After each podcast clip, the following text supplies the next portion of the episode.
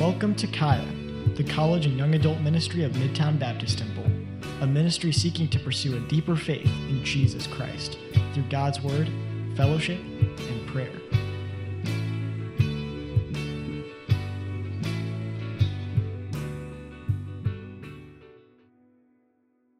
Man, it's, it's good to be in the house of the Lord. It's good to have the word open. Um, I believe that, that God has a word for us this morning.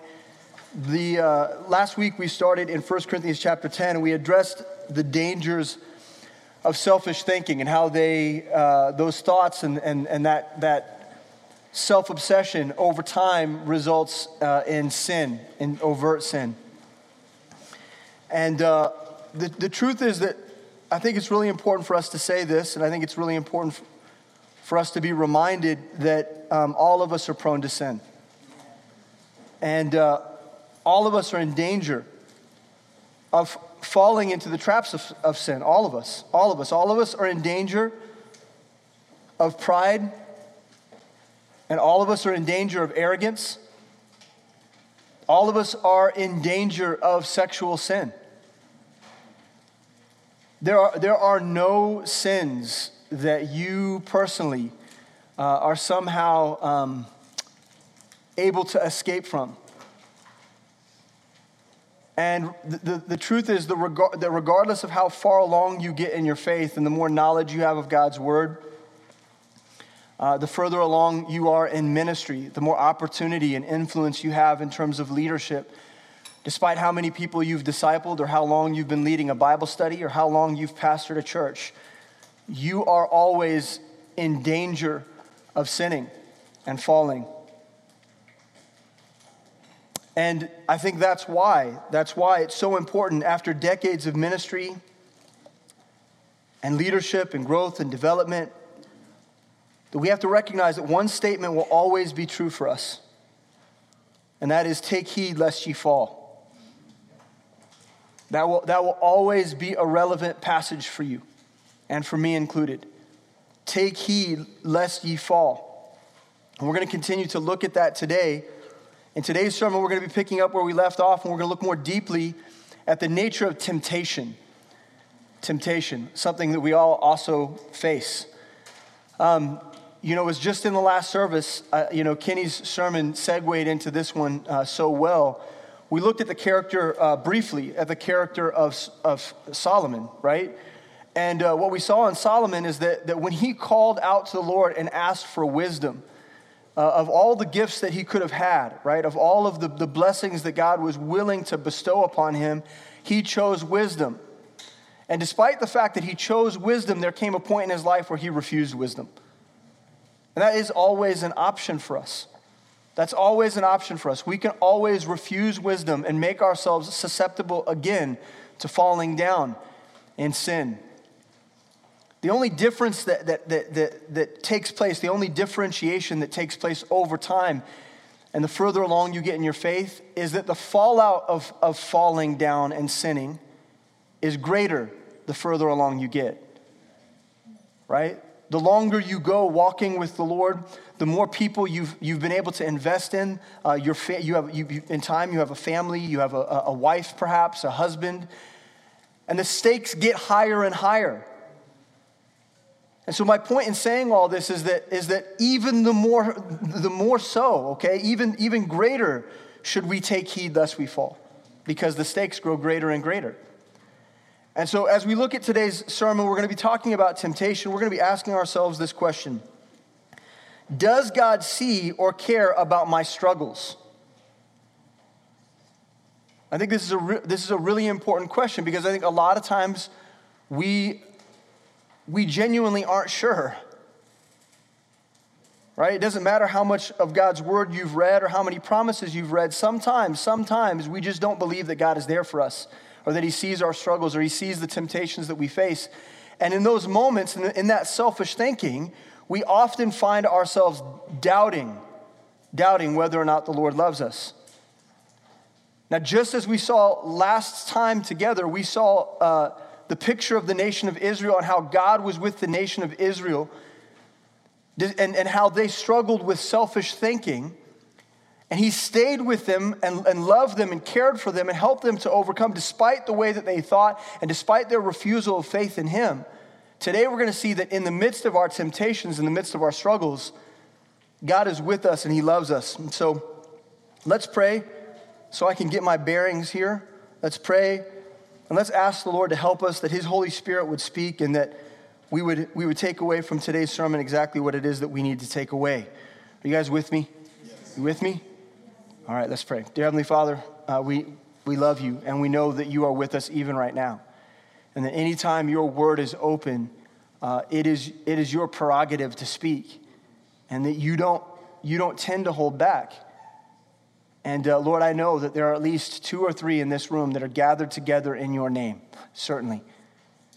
And so, Lord, according to your promises, would you be here with us? Would you be in our midst? Would you speak? Would you not let any of your words fall to the ground?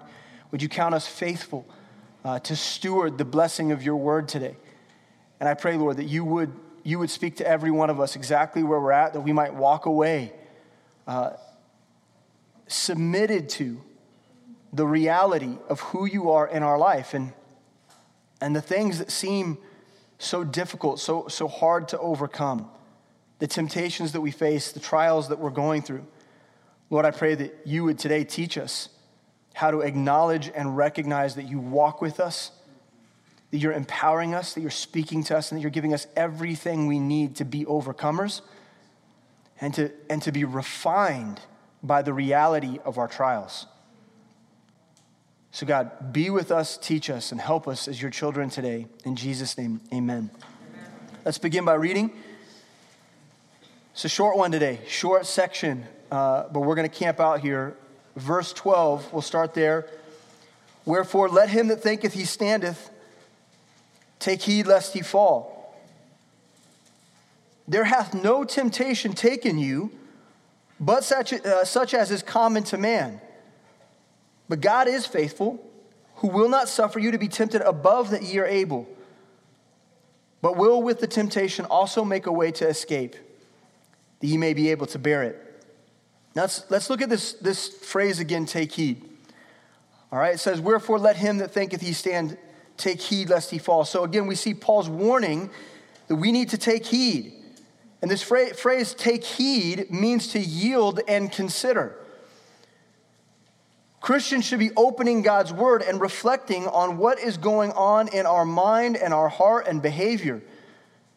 Now, there's, I believe that there's very little temperance in our world today there are very few people uh, that are actually taking the time to consider their mind and their heart and their behavior in light of who God is. So many of us are so preoccupied with the things that we think that we deserve and the distractions of this world that we lack any serious reflection. This is why the therapeutic setting in our world today is glorified as though it is church. This is why people are so obsessed with the need for counseling in their life and therapy in their life. It's, be, it's because their lives are literally falling apart around them, and they have no idea why, because they have no capacity for considering their ways. We, we, we have completely lost the art form of just sitting in silence and considering what are my thoughts actually saying to me today? What, what is it that I'm actually feeling? What is it that's going on in my heart and my, in my mind? What areas of behavior in my life are incongruent? We don't even know how to do that anymore, so we have to hire someone to, to sit with us and to help us simply consider the things that God has given us a brain and a heart to do on our own. We don't even know how to do it anymore because we are so preoccupied with selfish thinking and the ways of the world. We are intemperate people. And so much of our emotional and mental dilemmas are rooted in a failure to simply sit with God in contemplation. And let's be honest, Christian. You know, Kenny was talking about journaling today. How many of you actually do that? How many of you actually sit in prayer with your Bible and a journal, processing your thoughts. We take shortcuts just like we do in every other aspect of life. we take those same shortcuts in our devotional time with the Lord, and we wonder why we can't make sense of how we feel. We wonder why we're anxious all the time. We wonder why we struggle with submission with authority in our life. We look at our life and like, why am I depressed again?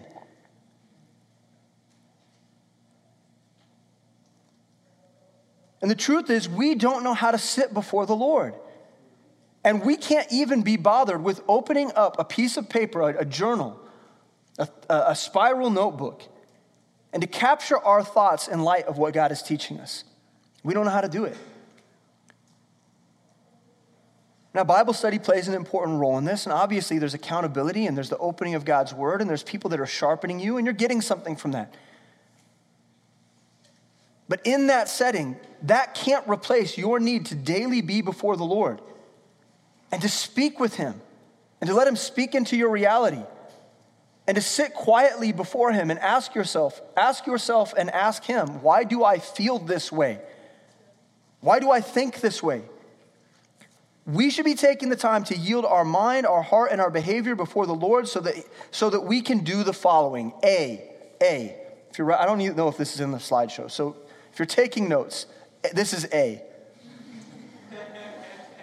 A, so that we can enjoy the benefit of conforming to Christ. I mean, the, the first reason why we spend time with the Lord and, and we, we sit with Him in His Word, the very first and foremost reason is so that we can just simply be like Him and uh, be with Him and be like Him. I said this, I can't even remember, all my conversations blur together throughout the week, but I, I had a conversation with someone just this week, and, and I, I was reminded of the idea that we become like the people that we're around. We, just, we become like those that we spend time with. You take on the mannerisms and, and the way that other people talk when you spend time with them. And that is true with our time with Jesus Christ. So, the first thing that we need to get from, from having a devotional life and just being before the Lord with an open Bible is that He is, is, in our time with Him, He is conforming us to His image, but B, also spending that time with Him causes us to avoid the perils of sin and the snare of the devil. Time with the Lord keeps us from sin. Time in the light keeps us from darkness. Time in truth keeps us from lies. You have to know that. So when we say take heed, what we mean is consider your ways before the Lord. Learn to be quiet before him. Haggai, the prophet, he conveys a warning to take heed. In chapter 1, verse 5, it says, Now therefore, thus saith the Lord of hosts, consider your ways. Ye have sown much and bring in little. Does anybody ever feel that way? You're doing so much work and you're spending so much energy, and your mind is so tired, and yet you have nothing to show for it. Consider your ways. You have, you have sown much and, and you bring in little. You eat, but you have not enough. You drink, but you're not filled with drink. Ye clothe you, but there is no warm. And he that earneth wages, earneth wages to put in a bag with holes. See, there's a spiritual truth here for us. That many of us are so busy doing life and doing spiritual activity, religious activity. And yet we feel empty and we feel cold and we feel dark. The reason is you have not considered your ways. You're not taking heed. You're not truly spending time with the Lord. Similarly, the prophet Hosea warns the nation of Israel that they will suffer consequences because they refuse to take heed. Hosea 4:10 says, "For they shall eat and not have enough. They shall commit whoredom and shall not increase, because they have left off to take heed to the Lord. See, God wants, wants us to proactively meditate on our ways in light of His ways. And this isn't an emptying of our mind. This isn't positive mindfulness. Does anybody else Apple Watch remind them every day to be mindful? I think I've already confessed, I don't know how to change that setting. Maybe I should do it right now. So I have to do it on my phone? Oh. Okay. Carlos, you're going to show me how to do that later? Will you, will you help me with that? Okay, thanks. Um, but that's not what this is. That's not what we're talking about. Mindfulness is not enough because your mind is jacked. And if you spend too much time there alone, without Christ speaking into it and his mind influencing you, you're going to end up warped and deceived by your own thoughts. If it's about emptying your mind, well, something will definitely fill the void, and it will likely be lies. See, the biblical form of meditation is engaged meditation, it's sharpening meditation. It's the act of the potter's wheel pressing his character upon us. It can be difficult, it might involve tears, it might involve pain, it might involve breaking, remolding, but it's necessary. Taking heed takes place as we spend time with God in His Word, allowing Him to make corrections to our thoughts and our heart. 2 Timothy 3:16 says all scripture is given by inspiration of God. That's this is this is what's profitable is God's word. It's profitable for doctrine. It's profitable for reproof. It's profitable for correction, for instruction in righteousness, that the man of God may be perfect, truly furnished unto all good works. You ask yourself, why am I not maturing? Why am I not growing? Why am I still struggling with these feelings? These emotions. And the, answer is God's word needs to perfect you, it needs to mature you. You need to give it opportunity to do that. So here's our first key point today the work of biblical introspection manifests in personal holiness. The work of biblical introspection manifests, it results in, its fruit is personal holiness, it's sanctification, it's changing, it's growing, it's maturing, it's becoming perfect, it's becoming conformed to the image of Jesus Christ. And yet, so many of us struggle to do it. We don't know how to take heed to our ways. Psalm 39 1 says to the chief musician, even to uh, Jeduthun, a psalm of David, I said, I will take heed to my ways. Why? That I, that I sin not with my tongue. I will keep my mouth with a bridle while the wicked is before me. Okay, what is, what is David saying here? He says, I will te- take heed to my ways so that the result might be that I sin not with my mouth. Taking heed is necessary to combating the sin in your life. Let me explain to you how this should work. James chapter 1 verse 23. For if any man be a hearer of the word and not a doer, he is like unto a man beholding his natural face in a glass. So get the picture here. Okay, every time we go to the Word of God, it is a mirror reflecting back to us what it is that God sees in us. That's what it is. And anytime you sit in here and you hear the Word of God taught, and you behold your face in that mirror, you have the ability to make a decision about whether or not you receive it or reject it. Verse 24 says, For he beholdeth himself and goeth his way, and straightway forgetteth what manner of man he was. That's the habit of so many of us. Why? Why? How is it that we can come before God's word and look at it as the mirror that it is and then walk away unchanged? Why is it that we can do that?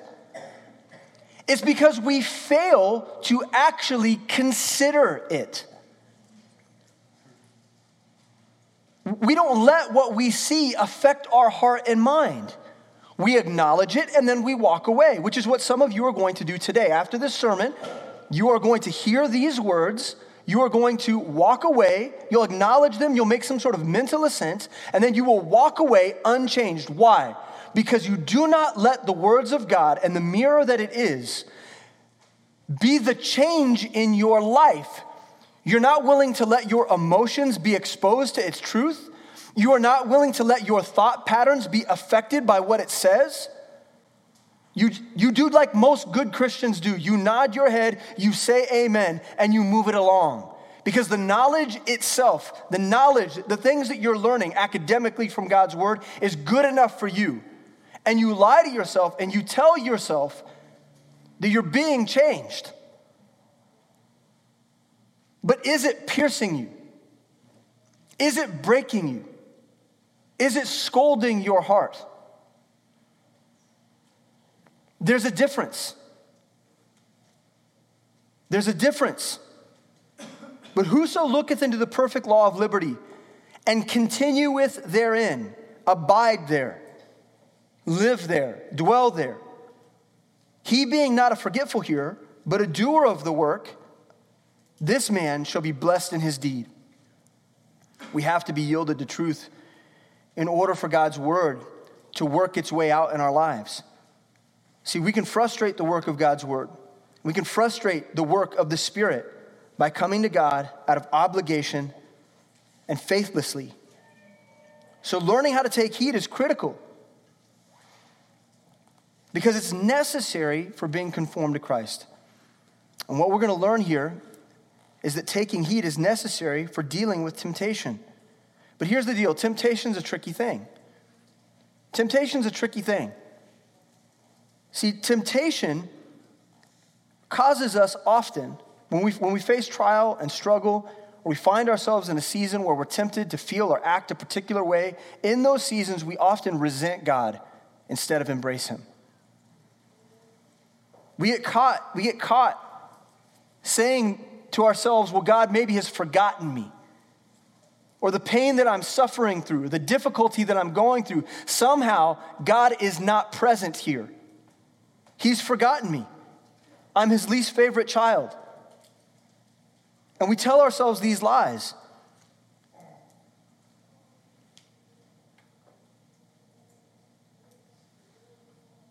It's common for us to feel like God's abandoned us. But we need to get God's view on these seasons of temptation. We need to get his perspective. We need to understand them from his, from his vantage point. So look, look again at verse 13. There hath no temptation taken you but, but such as is common to man. But God is faithful, who will not suffer you to be tempted above that ye are able but will with the temptation also make a way to escape that you may be able to bear it. So let's break this down. First of all, what is temptation? When we say temptation, what do we mean? What does the Bible actually mean when it uses this word? Okay, now let's start here. Let's start here with the idea that temptation is what we understand it to be in our common vernacular. Temptation, in, in every sense of the word, is when, is when you are being coaxed to do and act in a way that is unbecoming of, of good moral character and from our vantage point, from, from our perspective, according to God's word. Anytime you are being convinced by your flesh to not do God's work and abide in his word, that's temptation.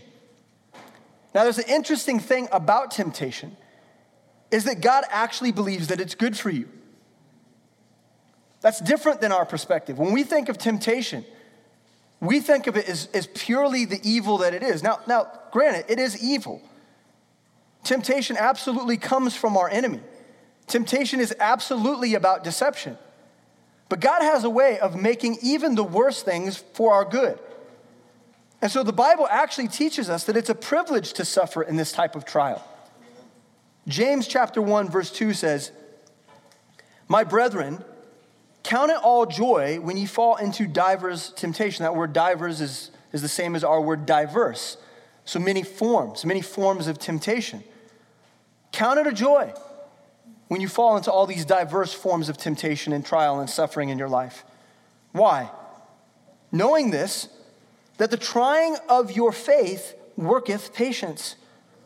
But let patience have her perfect work that ye may be perfect and entire, wanting nothing. See, here's the deal we will face temptation. Hey, guys, just come on, just come sit down. Come on in. I know Eric. Eric's always wanting to take the show. All the attention. Look at him. waltzing around back there like he runs the joint. God forbid Eric not get another cup of coffee.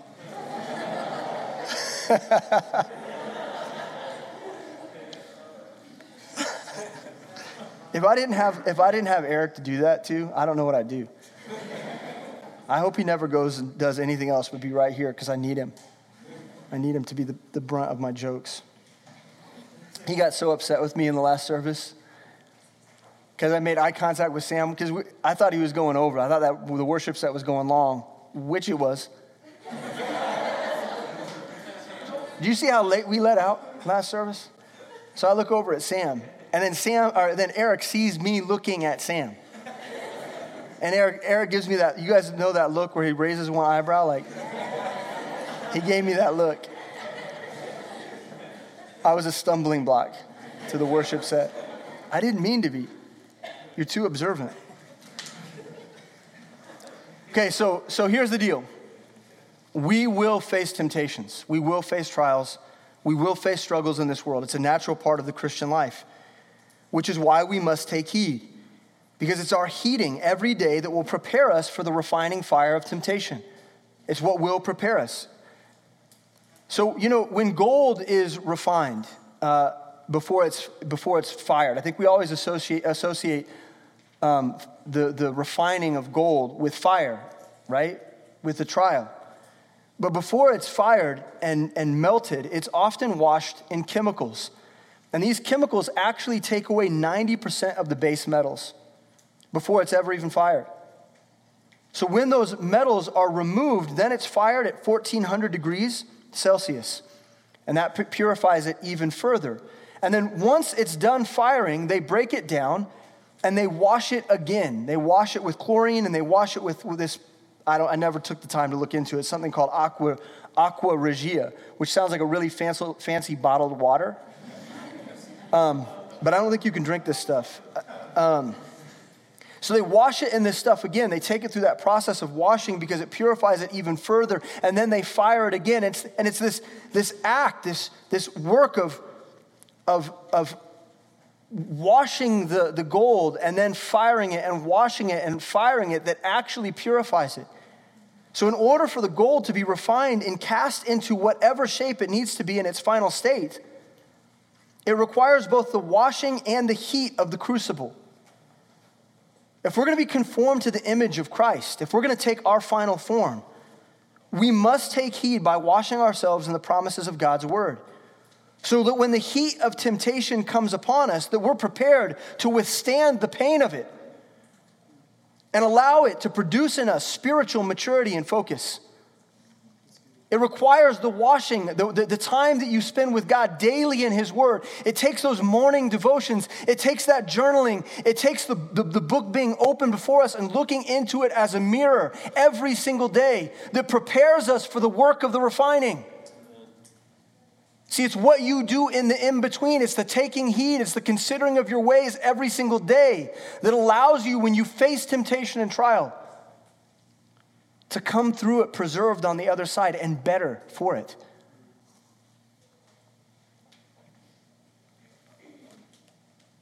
God's word prepares us. It prepares us to be ready for temptation. God wants to encourage us in the midst of trial. God show, shows us that we don't have to succumb to the pressures associated with temptation. We don't have to fall prey to our flesh. We don't have to. And He's provided us with promises necessary to see us through the struggles that we face. In fact, He provides us with four promises here in this passage to take heed to. The first one is this. Okay, we're going to look at four of these promises that we need to heed in order to, to embrace temptation for what it is. The first one is this key point there are no lonely trials. Okay? So, what we're doing is we're addressing the lie, aren't we? Because when we go through trial and we go through temptation and we find ourselves struggling, the first thing that we say is, Woe is me, I'm all alone. That's what I do. And that leads me down a path of depression. I feel alone. But what our passage teaches us is that there are no lonely trials. Verse 13 says, What? There hath no temptation taken you, but such as is common to man. There is peace in knowing that our struggles are shared struggles. There's peace in knowing that, that every struggle we face is a shared struggle. The trials of common Christians are but common trials, aren't they? And so, just as others have endured temptations and burdens and have had victory, you may take courage that you will also. See, there's something really beautiful about what we got here. And for those of you who are newer to the ministry and newer to Caya, maybe you're beginning to see glimpses, but time will prove that there is nothing better than having friends that you can count on at any time. There's nothing better. And one of the privileges of, of being a part of a ministry, or part of a church, in fact, but, but a part of this ministry in particular that I love so much, is that when we look across the pew and we survey the myriad of individuals in the room, different back, backgrounds, different, different homes that they grew up in, different experiences that they've had, we can look across the pew and survey the people. And we can know, we can know that they've overcome the same burdens that I now face we can know that these burdens that we share are shared burdens. That the things that Seth is going through are the same things that Eric has gone through at, times in his life. And the things that Allie is going through are the things that Hannah has gone through at times in her life. And while it might not all be the exact same, listen, we all know pain, we all know suffering.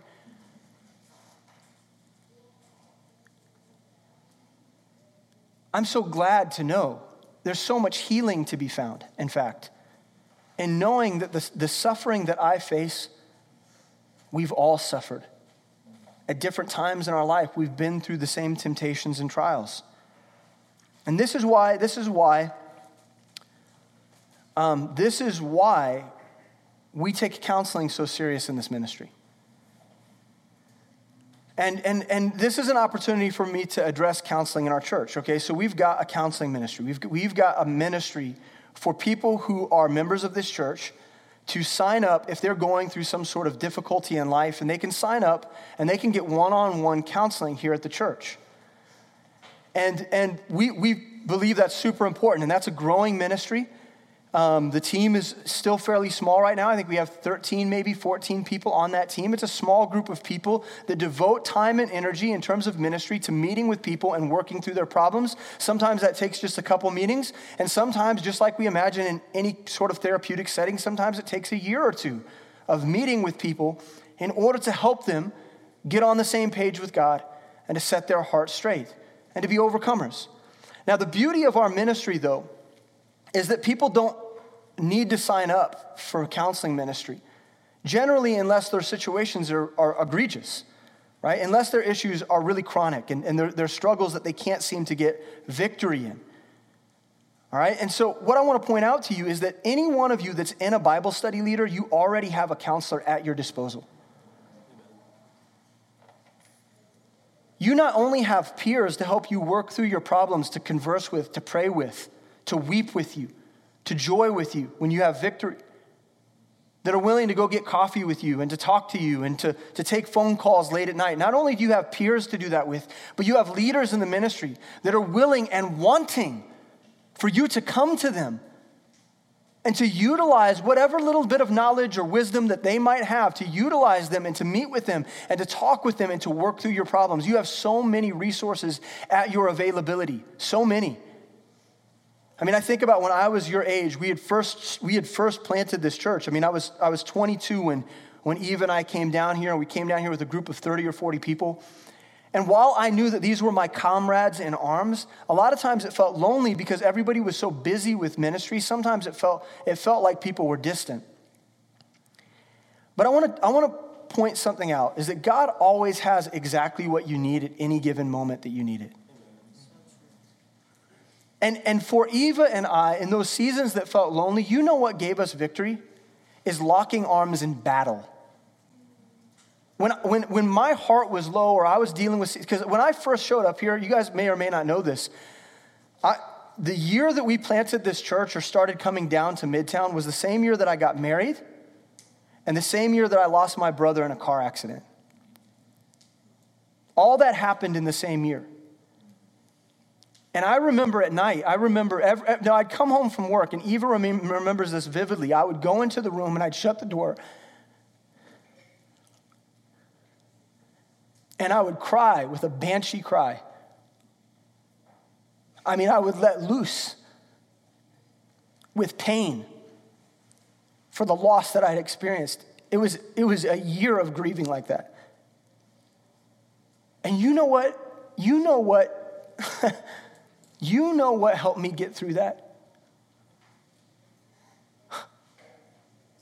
Planting a church. Locking arms with people who loved me. They didn't always have the right words to say. They didn't always know what to think about my pain. But you know what they did is they they swept floors with me and they worshiped with me and they opened God's word with me and they prayed with me and they showed me they showed me that they loved me. And then it wasn't long after that. It wasn't long after that that the, the Kimballs lost Graylin just a couple years later. And I, in my weakness, I, I, really had nothing to offer. I had, no, I had no knowledge or wisdom to give them. But in that season, they knew that I felt their pain and that I had shared a similar burden and that their suffering was common to my suffering. And that because we loved each other, that in time we would find healing in Christ together. Now, that goes for all kinds of things loss in relationships or any sort of grieving that you've ever experienced. Look across the room. Your problems are common problems, they're common to mankind. And look around the room. Look, there are people here who have suffered similar things. And they love you. And we will get through it together. Our, our trials don't need to be lonely trials. Do you hear me? So that's the first thing. The second thing is this there are no profane trials. There are no profane trials, no empty trials, there are no godless trials. They don't exist. Every single trial that you will ever face, God is present there. He sees it, He knows it, He understands it. The passage goes on. It says, uh, There hath no temptation taken you, but such as, is, uh, such as is common to man, but God is faithful. I mean, is that not more than enough? Is it not more than enough to know that simply that God is there and He's watching and He's faithful? See, there is peace in knowing that God lo- God's love for you governs over your struggles. And that though Satan is a deceiver, God is true. And that though the world may forsake you, God never will. And men may be treacherous, and they may leave us in our most troublesome hours. People might leave us. But Christ stands faithful all the time. He is there. He is ever present. He is faithful to you because he loves you so greatly. Psalm 31:10 says, "For my life is spent with grief, and my years with sighing. My strength faileth because of mine iniquity, and my bones are consumed. I was, I was a reproach among all mine enemies, but especially among my neighbors." and a fear to mine acquaintance. They that did see me without, without fled, fled from me. I am forgotten as a dead man out of mind. I am like a broken vessel. So many of us have felt this way before. For I have heard the slander of many. Fear was on every side. While they took counsel together against me, they devised to take away my life. But I trusted in thee. O Lord. I said, Thou art my God. My times are in thy hand. Deliver me from the hand of my enemies and from them that persecute me. Make thy face to shine upon thy servant. Save me for thy mercy's sake. See, Jesus Christ, he loves you. He loves you, and he's faithful to you. He has not forgotten you and he's not forsaken you. And so, in your times of tr- uh, trouble, in your times of trial, your, t- your times of temptation, he is there with you. He is faithful to you. He was faithful to save you in your salvation, to save you from your sin, to save you from hellfire. He is faithful to walk with you through the refining fires of this life. See, don't forget, don't forget there was a fourth in the fire. Don't forget that Jesus Christ, the Son of God, stood stood with the brethren in the fire in Daniel. He was faithful to them, and He is faithful to you. You are His child, He loves you. Right? We, we know what, what, what, you know, even, even fleshly fathers know how to give their children good gifts. Even I, in my weakness, I know how to bless my children. I know how to take care of them. How much more does your Father in heaven know how to take care of you when you're suffering and in pain? He's faithful to you. So we have to understand that there are no profane trials in your life. All of them mean something, all of them have value. And all of them, in every instance, God is faithful to walk with you through them. The next key point is this there are no hopeless trials. There are no hopeless trials. It says, Who will not suffer you, speaking of God, the faithful one, who will not suffer you to be tempted above that ye are able? See, there's peace in knowing that God has authority over our struggles. He will allow burdens, He will allow burdens to enter into our lives, but only according to the capacity of our strength and our spiritual maturity. He won't make you go through anything that you can't handle.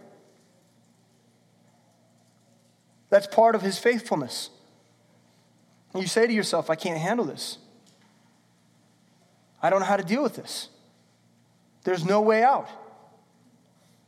I'm troubled on all sides. There is no victory that I can see. I, am going to be overcome. There's no way around it. That's a lie. See, Christ, Christ has promised us that He will only give us trials at the capacity that we're able to handle, handle it. God takes great care that we are not overcome by our temptations. So, the only way for you to suffer to the point of loss is to meet His faithfulness with faith, faithlessness. The only way to be swallowed up by the waves is to refuse his hand, is to refuse to acknowledge that he's with you and he's willing to walk with you. Whatever we encounter in this life should not perplex us or cause us to despair. It shouldn't. We should be able, even, see, here's the deal. This is what we always do. We say, Why has this happened to me? Isn't that what Job did? Why is this happening to me?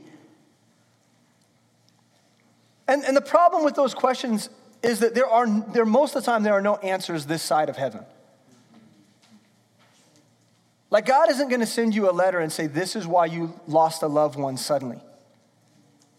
God's not going to send you a, a, little note that says, Oh, by the way, this is precisely why you're going through these temptations right now. See, it should be good enough for us in our moments of the why question asking, it should be good, good enough to say, This is because God is walking with us and refining us. That, that should be good enough for us. This is happening to me because God wants to prove his faithfulness to me. And he wants to use this to my advantage that I might be an overcomer. That's all I have to know. I don't, I don't need to know the details. I don't need all the little why questions answered. I don't need any of that. It's good enough for me in this moment to simply know that God loves me, He's with me, and He's working this for my good. That's, that's maturity. That's maturity. But if we come to God and we say, why, why, why, why, woe is me, and we insist that He answer our every question, then we will find ourselves losing faith and we will ultimately allow ourselves to be overcome by the temptation. See, what He's telling you is that He won't allow any temptation or trial in your life that you can't handle. The only thing that can get in the way of that promise is you saying you don't need Him to rescue you. Peter walks out on the water and he's full of faith, right? But when he sees how great the waves are, he begins to sink, doesn't he? He begins to sink. That's faithlessness. Now, he was liable to drown. You understand that, right? Except for he cried out, Save me. And who was there ready to save him? There was a hand immediately there.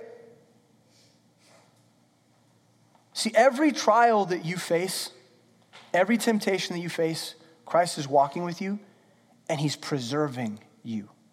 He's preserving you. You know, Alan Shelby always says, Providence has eyes. You know that? That's one of his favorite, favorite sayings. Providence has eyes. It's beautiful.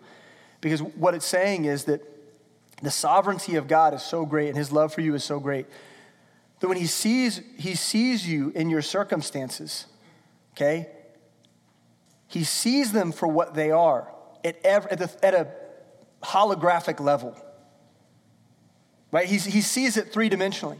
He sees it both for what it means temporally and what it means eternally. He sees it in every regard. God's providence has eyes. He, know, he knows all the, the answers to the question why. He knows all those things. And He's working it to our good. But here's the beautiful thing about that is that God's providence also has heart and compassion. See, it's not good enough for God's providence to simply have eyes, but it also has heart.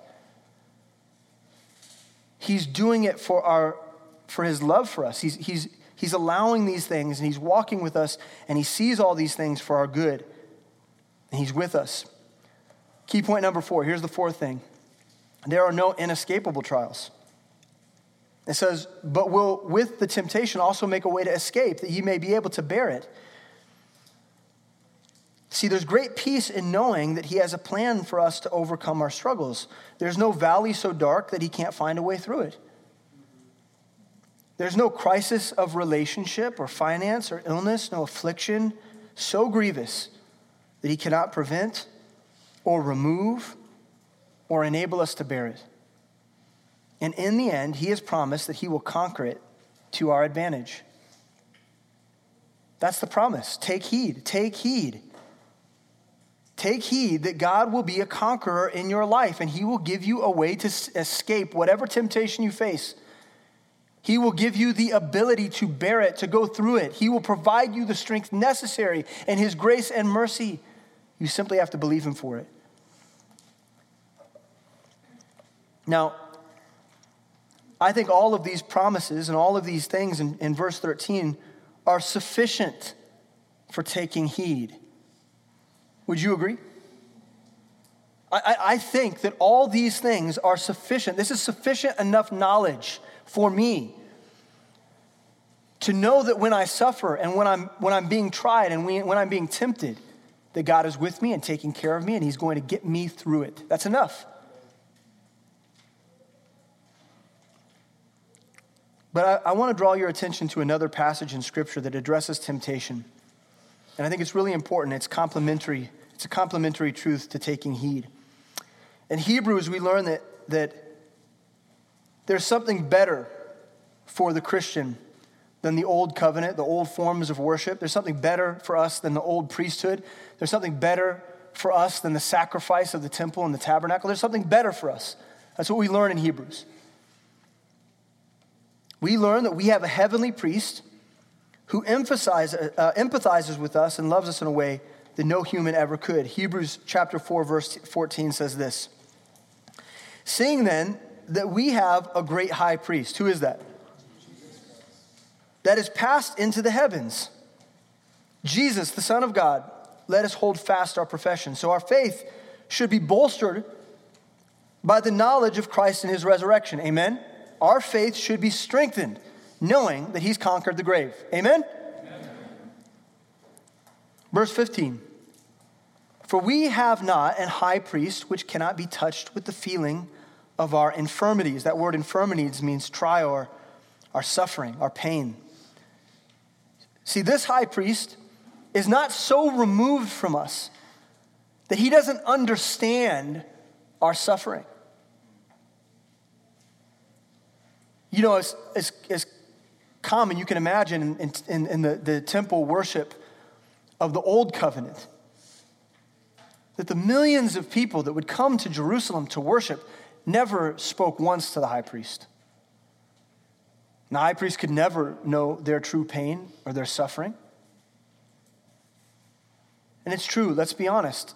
That's true in our reality too. There are many of you in this room that no pastor can know the depths of your pain. We'll never be able to spend enough time with you to, to understand or comprehend your infirmities or your struggles or your temptations. I'll never be able to sit with you enough in counseling to truly know what you feel. But here's the deal we have a high priest who's conquered death itself.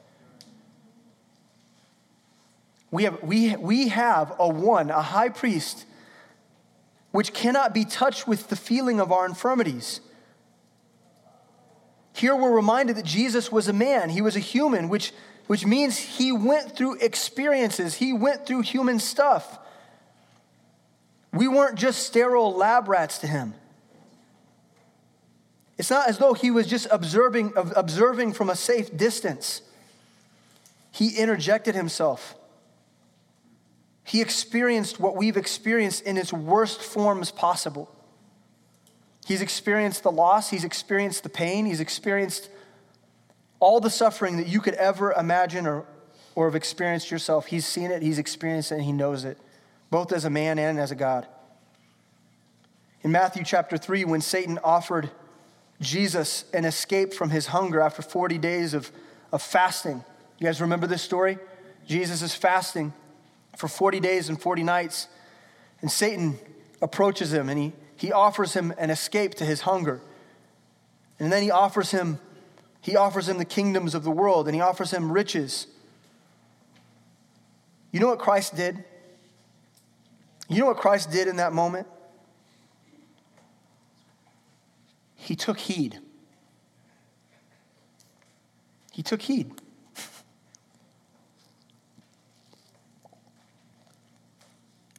And with each rebuttal to Satan's temptation,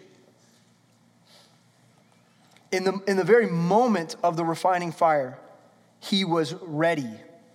He was ready. Matthew chapter 4, verse 4. But he answered and said, It is written, Man shall not live by bread alone, but by every word that proceedeth out of the mouth of God. Jesus said unto him, It is written again, Thou shalt not tempt the Lord thy God. Verse 10 Then, then saith Jesus unto him, Get thee hence, Satan, for it is written, Thou shalt not worship the Lord thy God, and him only shalt thou serve. Then the devil leaveth him, and behold, angels came and ministered unto him. See, Christ shows us the power of taking heed. He shows us the power of considering the ways of God. He shows us that to, to hold to and to speak out the promises of God is all we need for any trial or temptation. Hebrews chapter 4, 4, verse 16 says, Let us therefore come boldly unto the throne of grace, that we may obtain mercy and find grace to help in a time of need. So let's summarize it this way. Let's summarize it this way. When you go through temptation and trial, you have the promises of God's word to take heed to. That's verse 13 of chapter 10. That's what that is. It's the promises we need to go through the trial. But not only that, we have a model in Jesus Christ. Because he shows us what it looks like to take heed, to declare the truths of God, to hold to the promises of Scripture, to raise them like a banner over our life, and to face even the worst trial as a victor. So we have his example as well. But not only that, but we have him as a friend and an ally who can empathize and understand our pain because he went through it himself. And he, he himself provides for us the victory that we need when we come boldly to him. We cry out to him and we say, God, help me. He is faithful and just to provide us with grace to help in a time of need. And so here's our final key point Jesus knows our pain and is ready to help when we call on him. Who needs to call on Jesus this morning for help? Who, who knows right now in your life you're going through a temptation or a trial, you're suffering some sort of issue, and you feel alone? You feel like it's inescapable. You feel like you can't have victory, that you're not going to overcome. You, you're struggling with the wrong thoughts. You haven't been able to take heed to the promises of God's word. You haven't been shown how to do that. Okay, okay, okay. See, your opportunity today is to come forward and grab a hold of someone and confess what's going on, to, to confess the temptation that you face, to confess the trial that you're going through, and get help in prayer so that you can come boldly to the throne of grace so that you can repent of your wandering and squandering. You can lay down your suffering, you can lay down the trial that you're going through, and you can come to God and lay hold on His grace so that His promises will get you through this season. I'm going to invite the worship team to come up. We're going to pray. There are going to be counselors up here. They're going to be friends in the pews that you can reach out to and say, hey, will you pray with me? But listen to me, whatever it is that you're going through, take heed. Take heed. Don't succumb to the temptation. Don't allow yourself to fall. Don't think that you can grit your teeth and get through it. Don't think that your spiritual maturity is sufficient. We need the promises of God today the same way we needed it on the day of our salvation. We need Jesus Christ to stand with us. So we take heed. We take heed. And if you need to take heed today, come forward and grab a hold of someone and work through it with the Lord. Dear Heavenly Father, Lord, we love you and we thank you for this time. Lord, I thank you for my brothers and sisters. I thank you for the fact that, that s- since following you, there has never once been a time in my life where I've gone through suffering that I didn't know that people were there for me. And so, even just this last week, God, I, I, I, felt, I felt alone. And there were pains that I was suffering, and difficulty and trials that I was suffering. And I took great joy, joy in knowing that I was seen and understood by the people that I love. Thank you for your church.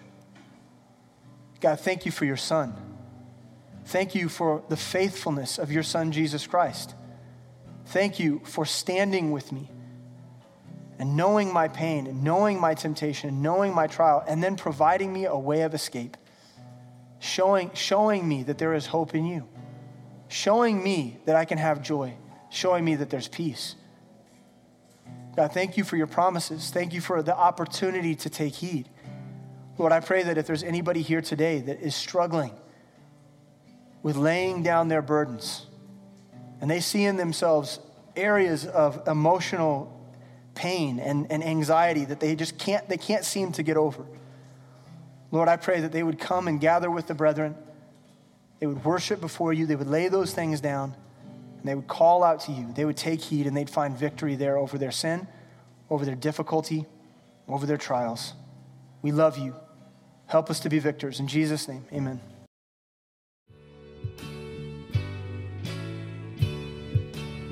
We hope that today's message encouraged you to follow Christ in His Word.